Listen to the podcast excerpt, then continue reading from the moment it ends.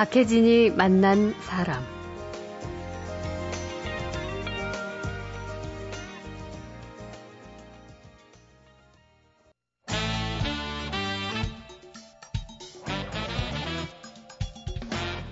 김갑수의 세상 보기. 안녕하세요, 박혜진입니다. 토요일엔 김갑수의 세상 보기로 문화평론가 김갑수 시인과 한 주간의 화제의 인물 그리고 관심이 집중된 이슈로 세상 이야기 나눠보고 있죠. 안녕하십니까? 네, 안녕하세요. 네, 오늘 첫 번째 주제가 정말 인물 이야기로 잡으셨네요. 예, 인물과 사건 중에서 첫 번째 정말 인물이 이제 굉장히 많이 나오는. 네, 대학생이 가장 닮고 싶어하는 롤 모델. 이거 간간히 조사하거든요. 그렇죠. 그때마다 이제 재밌기도 하고 또 하나 세태에 반영이 돼요. 어떤 인물을 학생들이 좋아하느냐에 따라 네. 아, 그 시대가 어떤 때냐. 가령 뭐 체게바라 이런 사람이 아주 막 각광받을 때는 역시 위기의 시대, 예. 혁명가나 정치 지도자 이런 사람들에 대한 쏠림이 있는 때인데 지금은 어떤 사람인지 한번 이제 이렇게 관심 있게 들여다볼 법도 해요. 알바천국인가 하는 데서 예. 대학생 1713명 대상으로 조사해서 이제 쭉 통계를 낸 겁니다. 글쎄, 요즘 청소년 그리고 대학생들 누구를 롤모델로 삼을까요? 근데 1위가 말이에요. 예. 그렇게 특이하진 않습니다. 아, 예상 범위 안에 있는 사람이 꼽혔는데. 누구예요? 안철수 교수입니다. 예. 아, 그 카이스트 석좌 교수. 지금은 서울대로 갔죠. 이번에 예, 임명이 됐죠. 그리고 안철수 그 컴퓨터 연구소 바이러스 방역 회사. 예. 이것도 역시 본인이 이제 경영은 하지 않지만 이사회 의장역은 계속 하고 있는 거니까. 네, 네. 중소기업 오너면서 이제 학계에도 있는 그리고 원래는 이제 의사 출신이다 하는 또 독특한 이력 뭐 등등 다 갖고 있죠. 안철수 씨 하면 어떤 이미지 떠오르세요? 글쎄, 뭐 말씀하신 대로 사실 여러 분야의 경륜을 갖춘 어떤 전문가다운 이미지? 무엇보다 인간 청정지역 이런 이미지가 강하겠죠. 그 말이 딱 맞네요. 네, 책도 여러 권 쓰고 방송 특히나 갑자기 이름이 생각이 안 나네요. 씨름하다가 개그맨 강호동 씨. 도사에 예, 출연을. 거기 나와갖고 유명한 그렇죠. 굉장히 시청률을 높이 올렸던 그때 한 말들 한마디 한마디가 다 줬던 모양인데 우리가 왜 착한 말, 옳은 소리, 평범하지만 진리가 되는 말 할 때 되게 지루하거든요. 예. 그런데 참 이상하게 안철수 씨 말에 사람들이 귀를 기울인단 말이에요. 그때 그렇게 많이들 공감했던 것 같아요. 네, 목청을 높이는 사람도 많고 독특한 표현을 하는 특이한 주장을 하는 사람도 세상에 참 많건만 예. 사실은 안철수 씨가 하는 얘기는 삶을 좀 원칙적으로 또 거짓 없이 올바르게 살자면 그렇게 요약될 수 있는 예. 그런 메시지란 말이에요. 이게 제가 가끔 생각을 해봤는데 그 큰 이제 바닷물 같은 게 있을 때 저거 그냥 조그만 물이야라고 말하는 사람이 있고 거대한 대양이야라고 하는 경우가 있고 그런데 네. 작은 작게 말해갖고 더 귀를 사로잡는 그런 케이스가 맞아요. 과장하지 않고 네, 만나본 적이 있거든요. 어떠셨어요? 네. 참 느낌이랄까. 순돌이 같죠. 순돌이 같은 네, 느낌. 착하고 조용조용하고 이런 이미지인데 그리고 아주 그 소박하다고 자꾸 언론에서 묘사하는데 소박한 건 맞겠지만 더 정확한 표현은 제가 보기엔 상당히 귀공자 타입이에요. 예, 예. 그 왜 이런 모든 일이 빚어질까 생각해봤더니 그 현실 세계 우리가 다 좋아하는 걸 공유하고 있지 않아서 그래요. 네. 사람들이 최근 일이에요. 안철수 씨를 상대로 해서 뭐 얘기 끝에 보아가 어쩌고 저쩌고 이제 이렇게 나왔던 모양이에요. 그랬더니 보아요? 보아가 어디 이름이죠? 이랬다는 거예요. 몇십 년간 텔레비전을 안 본 거죠. 예. 뭐 그런 식으로 책 읽고 공부하고 뭐 원칙적으로 회사 운영하고 뭐 이런 삶을 사는 게 사람들에게 이렇게 감명을 주는 것 같습니다. 예. 다만 이분이 어떤 특정한 정치 성향을 드러낸다거나 사회 이슈에 대해서 강렬한 발언을 한 일은 상당히 드물거든요. 어쩌다 네. 있긴 한데 굉장히 드물어요. 이게 의미하는 바는 굉장히 그 이렇게 날카롭게 대립해 있는 사회 세력들 또 이념 대립들 이 속에서 좀 그것 바깥에 있는 좋은 사람을 찾고 싶은 그 어떤 정신적인 피로감의 산물로 안철수 교수를 더 이렇게 찾게 된 게 아닌가 하는 추측을 해봅니다. 네, 그런 의미에서 이번에 대학생들도 가장 닮고 싶어하는 롤모델로 이제 안철수 교수를 꼽은 것 같은데. 27%가 꼽았으니까 꽤 높은 순이죠. 그럼 만약에 남녀 비율로 좀 나눠본다면 남학생이 많아요, 여학생이 많아요? 당연히 남학생은 1위가 안철수 씨고요. 예. 남학생, 여학생을 나눴는데 1위가 반기문 유엔 사무총장. 2위, 여학생의 경우에? 여학생의 경우에. 2위가 한비아 씨 이렇게 나왔네요. 그러니까 안철수, 반기문, 한비아 뭐 이런 순으로 되게 높은 순위를 올라있다고 볼 수 있고요. 예. 여기에 피겨스케이터 김연아 선수도 올라있고 그리고 이건희 삼성 회장도 있고 소설가 이외수 씨도 있고 그러니까 상당히 다양하죠. 그러네요. 반기문 총장이 올라있는 거는 이제 한국인으로서 아마 국제 지위 이렇게 높이 오른 첫 사례라서 아마 그러지 않을까요? 그냥 그 객관적으로만 얘기하자면 역대 유엔 사무총장 전부 다 들어서 가장 조용한 사무총장인 것 같습니다. 예. 옛날 하마슐트처럼 뭐 세계 질서에 정말 호령을 하던 사람도 있고 또 반 총장의 전임자인 코피 아난 같은 경우는 뭐 미국하고 계속 대립 관계를 빚었죠. 유엔 사무총장은 항상 제3세계권 강대국에서 뽑질 않습니다. 그렇기 때문에 좀 세계 질서에서 좀 힘이 약한 지역에 이익을 대변한다거나 목소리를 대신해 주는 경우가 상당히 많은데 어쨌든 우리 반기문 사무총장은 상당히 조용하고 분쟁 문제보다는 기후, 지구온난화 이런 쪽에 의견을 많이 내고 활동을 많이 하는 그런 분입니다. 어쨌든 대학생들이 특히 여학생 경우는 1위를 꼽았고요. 네.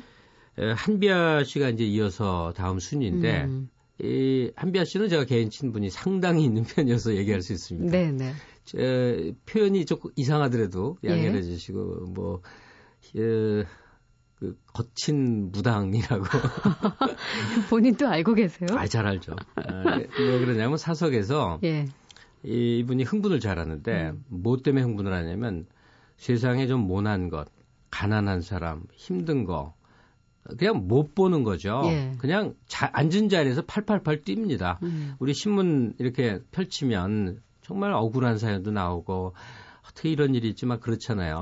그러면 우리가 무뎌지거든요. 하도 이런 걸 많이 보니까 그냥 그러려니 할 수도 있는데 한비아 씨 같은 경우는 그냥 팔짝팔짝 뛰는 거예요. 일생을 그렇게 살아왔고 그렇게 살고 있고 지금은 이제 미국에 가서 몇 년 동안 공부 좀 다시 해야 되겠다. 가셨죠. 주위에서는 시집가라고 그렇게 이제 야단을 치는데 그러지 않을 것 같아요. 공부하고. 저도 한번 그 방송 때문에 만나뵌 적이 있는데 진짜 어릴 적부터 그 지구보온을 가지고 노시면서 이 세계를 다 돌면서 내가 일을 해야겠다 이런 다짐을 했었다는 얘기를 들은 적이 있거든요.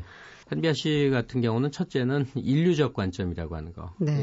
이 지구 안에 힘든 세상, 힘든 삶에 대한 이제 연민과 또 이제 그게 내 탓이라고 하는 그런 마음의 자세 이런 게 있으면서 좀 그런 정치 성향과는 다르게 사회 그늘에 대해서 혼신의 힘을 다하죠. 김연아 선수는 이게 세태의 반영 같은 거라고 생각이 들어요. 과거에는 영웅이 군림하던 시대가 있고 또 지나서 천재 시대도 있었는데 지금은 스타의 시대 아닙니까?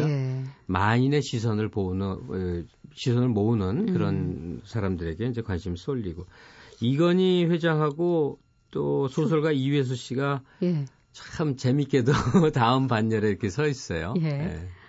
정반대로 우리가 설명할 수 있는 무슨 사회활동이 정반대라는 의미는 아니다. 어쨌든 어떤 측면에서의 시선에서 말이죠. 그렇죠. 혹시 여기에 해외 명사들도 들어가 있나요? 오프라 윈프리가 단연 1위인데요. 저는 아주 이거 너무 기뻤어요. 오프라 윈프리가 방송을 잘해서 뭐 최고의 방송인이가 아니거든요. 뭐냐면 그냥 아무리 불편하고 아무리 어려운 진실이어도 진실과 맞대면하는 거죠. 비켜가지 않는 거죠. 인종 대립 같은 거 일어나서 LA에서 흑인 폭동이 일어났을 때요. 오프라 윈프리가 한가운데 앉고 동양계 한국인도 있고 그 히스패닉계도 있고 흑인들도 잔뜩 있고 해서 막 심지어 방송 중에 막 집어 던지더라고요. 막 정말 싸우는데 오프라 윈프리가 같이 막 소리를 지르면서 같이 막 싸우듯이 진행을 하는 걸 제가 한번 본 적이 있었어요. 진심을 다해서 말하는 거죠. 그렇죠. 그리고 굉장히 뭐 좀 알려진 부분도 있지만 불행하고 상처 입은 히스토리를 성장 과정에 극복해내고 그렇죠. 또 이렇게 성장했다는. 저는 그런... 박혜진 씨한테도 예. 정말 오프라 윈프리쯤은 롤 모델로 삼을만하다. 저는 정말입니다. 네. 예, 굉장히, 너무 멋진 분이에요. 굉장히 멋진 사람 같아요. 정말. 안 비켜가요. 참 난처한 얘기를 그냥 정면으로 진실로 다 해버리는 예. 그런 유형의 사람이죠. 그리고 또? 예, 빌 게이츠하고 스티브 잡스가 연이어서 쭉 있는데요. 예. 당연히 둘은 정말 그 유명한 경쟁 상대처럼 여겨졌잖아요. 근데 사실은 지금 입장이 바뀌었죠. 빌 게이츠는 사실은 마이크로소프트를 크게 키웠을 때는 비난을 많이 받았던 사람이에요. 그는 컴퓨터 전문가가 아니라 사업가일 뿐이다. 네. 전부 다 스티브 잡스, 애플사의 아이들 도용했을 뿐이다라고 뭐 사실 그건 모함이 많은데 예. 비난을 많이 받는데 이분이 어떤 시기에 회사를 접죠. 그죠? 그리고 재단을 세워서 아프리카의 의료 구호 자금의 거의 상당 부분은 빌 게이츠 사제, 예. 멜리츠 앤 게이츠 재단 여기서 다 나온다는 거죠. 그래서 이 세상의 사회적 기업 그리고 블루오션이라는 새로운 개념으로 뭔가 이 세상에 헌신하는 걸 직업으로 삼는 하나의 전형적인 모델을 보였죠. 예. 어느 시기 이후부터의 빌 게이츠의 삶의 모습은 정말 우리 옛날에 위인전 있으면 이렇게 오르죠. 지금 아름답죠. 그 새로운 한 페이지를 장식하는 사람으로 올라서는 과정이 아닐까 예. 이런 생각까지 들어요. 근데 얘기를 쭉 듣다 보니까 네. 가까이 있는 정말 삶에 큰 영향을 끼치는 부모님을 존경하거나 롤모델로 삼는다. 혹시 그런 학생들은 없었나요? 그러니까 평소에 본 인물 중에 꼽아라 했더니 절반 이상 57%의 학생이 부모님을 꼽았다고 그러네요. 예, 예. 예. 그 좋은 일이죠. 다행입니다. 예. 그 부모 자식 간에 서로 그냥 으르렁으르렁 하는 경우도 세상에 무지하게 많습니다. 근데 이거는 제가 만약에 글로 써서 소상히 얘기를 한다면 이건 네. 좀 다른 측면인 것 같아요. 부모하고 싸워야 돼요, 원래. 예. 이러면 또 무슨 소리야 그럴 텐데 항상 새로운 세대는 자기 윗세대가 갖고 있는 기성의 것에 대해서 반발을 하면서 성장하는 거거든요. 예. 이게 의미하는 바는 대학생들이 아직 충분히 어른스럽게 되지 않은 그러니까 지금은 세태가 성장을 좀 지체시키거든요. 예. 한 30 넘어야 어른이 되는 이런 분위기가 많아서 아직은 엄마 아빠 품 안의 자식 같은 이 사고방식이 더 많아서 생기는 현상이 아닐까라고도 짐작을 해봅니다. 이건 지극히 사적인 거예요. 뭐 마크 주커버그라고 페이스북 창시자도 들어있고 힐러리 클린턴, 스타벅스 회장이나 잭 웰치 같은 그 제너럴 일렉트릭 회장도 올라있고요. 유명한 사람, 부호 하여튼 날리는 사람들이 많이 있는데 예. 최상위권은 오늘 우리가 좀 이렇게 저렇게 좀 정리를 해봤습니다. 그렇습니다. 예, 노래는 나는 정말 진실하고 싶다라고 아주 그 애절하게 부른 노래가 있어요. 제목이? 엘비스 코스텔로가 부른 앨리슨이라는 노래입니다. 네, 함께 하시죠. Oh,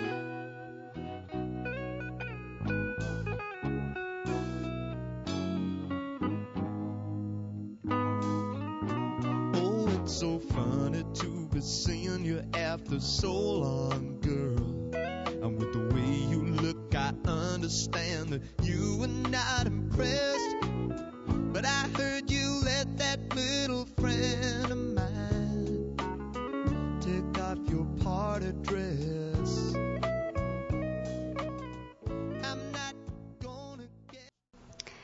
엘비스 코스텔로의 앨리슨 함께 하셨습니다. 토요일 박혜진이 만난 사람 문화평론가 김갑수 시인과 한 주간의 화제와 인물 이야기 풀어보고 있습니다. 자, 두 번째 이야기는 뭐 네. 해주실 거예요? 가끔 얘기하면서 좀 멈칫하는 소재들이 좀 있죠. 그렇죠. 의견은 있으나 자유롭게 말하기 좀 어려운 그런 사회적 분위기가 있는데 예컨대 뭐 70, 80년대로 보면 군대 얘기 못했습니다. 예. 뭐 공개적인 자리에서 참 어려웠죠. 지금도 그런 소재가 하나 있다고 저는 생각을 해요. 금기 소재 뭐가 예. 있을까요? 그러니까 의견을 자유롭게 말하면 뭔가 굉장히 불편해지는 예, 그게 뭐냐. 정치? 아닙니다. 요새는 정치 마음대로 얘기합니다. 그야말로 백화제방처럼 마음대로 얘기하는데 예. 제가 생각엔 종교입니다. 종교 이야기. 종교 얘기가 참 어렵고 아주 민감하고 그런데 이 종교계 관련해서 뭐 이렇게 관심 모을 만한 두 가지 뉴스를 그냥 언론에 보도된 대로 그냥 제가 전달만 하겠습니다. 아니 그렇게 불편함을 감수하고 전달하고자 하는 이야기가 뭘까요? 순복음교회 조용기 목사의 집안 얘기 또 통일교 교주 문선명 교주라고 해야 되죠. 교주의 집안 얘기. 둘 다 집안 얘기입니다. 세계에서 가장 큰 단일 교회라죠. 여의도 순복음교회 원로 목사 조영기 목사가 교회 재산을 관리하는 순복음 선교회 이사장직에서 물러났다 하는 보도가 모든 언론에 보도가 됐습니다. 네네. 아울러서 이 조 목사의 부인 김성애 한세대 총장 그다음에 둘째 아들 조민재 국민일보 사장의 이사직, 그러니까 이 재산 관리하는 이 선교회 이사직을 같이 사표를 냈다 하는 거고요. 그래서 앞으로 조용기 목사는 복지재단 활동을 하고 또 부인 김성애 씨는 한세대학교 총장직만 하고 또 장남 조희준 씨는 엘린 복지타운이라는 곳의 책임, 또 차남 조민재 씨는 국민일보, 뭐 이렇게 재산을 나눠서 맡아서 관리를 한다 이렇게 했습니다. 그런데 이렇게 이사직에서 사표를 내기 전까지 사실은 여러 가지 고소고발 사건이 있었습니다. 좀 소란스러웠죠. 네, 그 얘기를 뭐 전할 필요는 없을 것 같고요. 많이 아실 테니까 종교계 소식을 하나 또 더 전해드리죠. 무슨 통일교 소식 아까 문선명 집안 이야기? 총재입니다. 집세 부르는 게.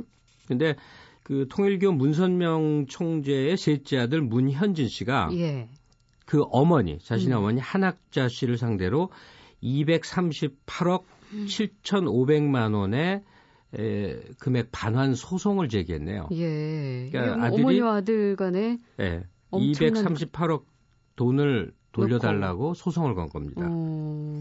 통일교에 무슨 일이 일어났다는 얘긴데요. 네, 뭐 이거 아니 이것도 사실 크게 보도가 된 겁니다. 그러니까 셋째 아들 문현진 씨가 운영하는 계열사 공금이 그 문선명 총재 부인이 대표로 있는 어떤 단체에 그냥 무단으로 돈이 갔다는 겁니다.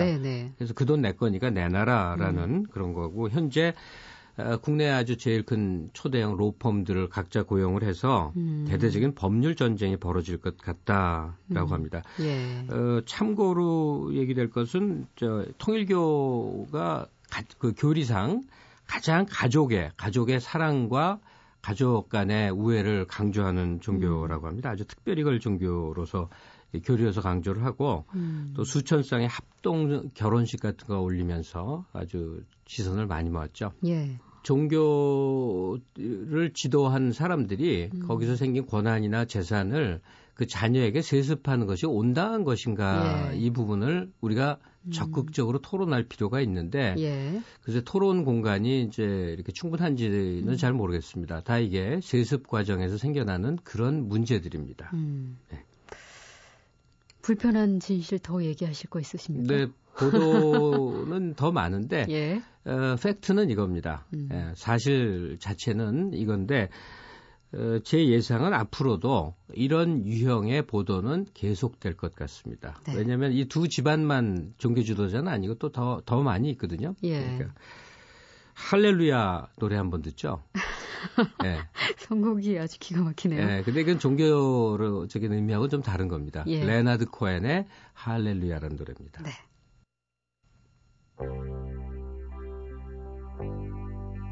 Now I've heard there was a secret chord that David played and it pleased the Lord. But you don't really care for music, do you?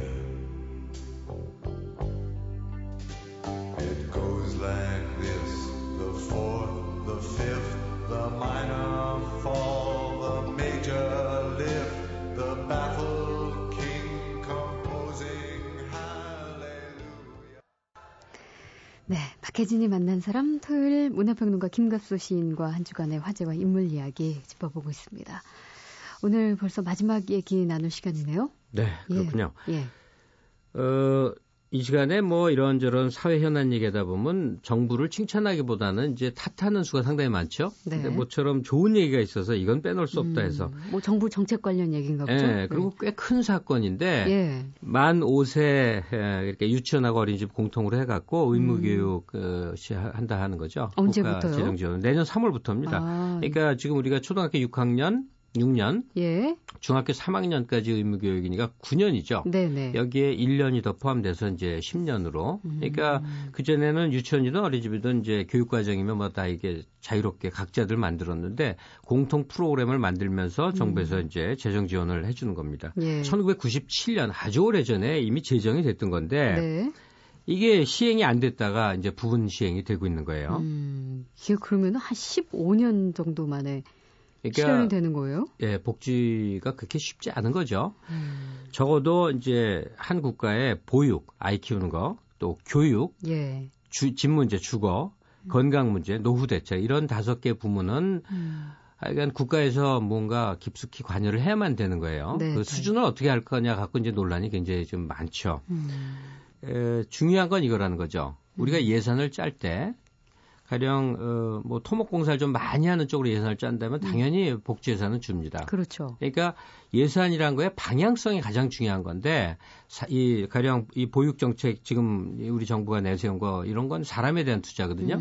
사람에 대한 투자로 예산을 방향을 돌린다면 그쪽에 재원이 당연히 많아지는 거죠. 예. 그렇다면 뭐 거창한 국제 행사, 거창한 무슨 건물 이런 거보다는 이제 사람 쪽으로 많이 쏟아지는 걸 텐데 이거 갖고 지금 민감하게 토론을 하죠. 예. 뭐 어느 게 옳다기보다도 그런 식으로 의견 차가 지금은 상당히 있지만 어쨌든 간에 현대 사회는 사회복지라고 하는 사람을 기본적으로 살게 해주는 그쪽의 방향은 이건 움직일 수 없는 대세예요. 예. 큰 방향이니까 우리 정부가 모처럼 아주 좋은 정책을 내놨다 이렇게 생각이 듭니다. 뭐 첫 발을 내디딘 부분에 있어서는 상당히 의미 있는 일이지만 앞으로 이제 정가의 또 주요 화두 경쟁 혹은 논쟁거리가 꾸준히 될 것 같네요. 네. 예.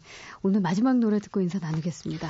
이 양면을 두루 봐요. 그게 다 이제 보이네요. 이런 노래입니다. 주디 컬린스의 유명한 노래죠. Both Sides Now라는 노래인데요. 아, 세상사 정말 양면을 두루 보면서 살았으면 좋겠어요. 네. 오늘 감사드리고요. 예, 고맙습니다. 저는 다음 주 월요일에 다시 찾아뵙겠습니다.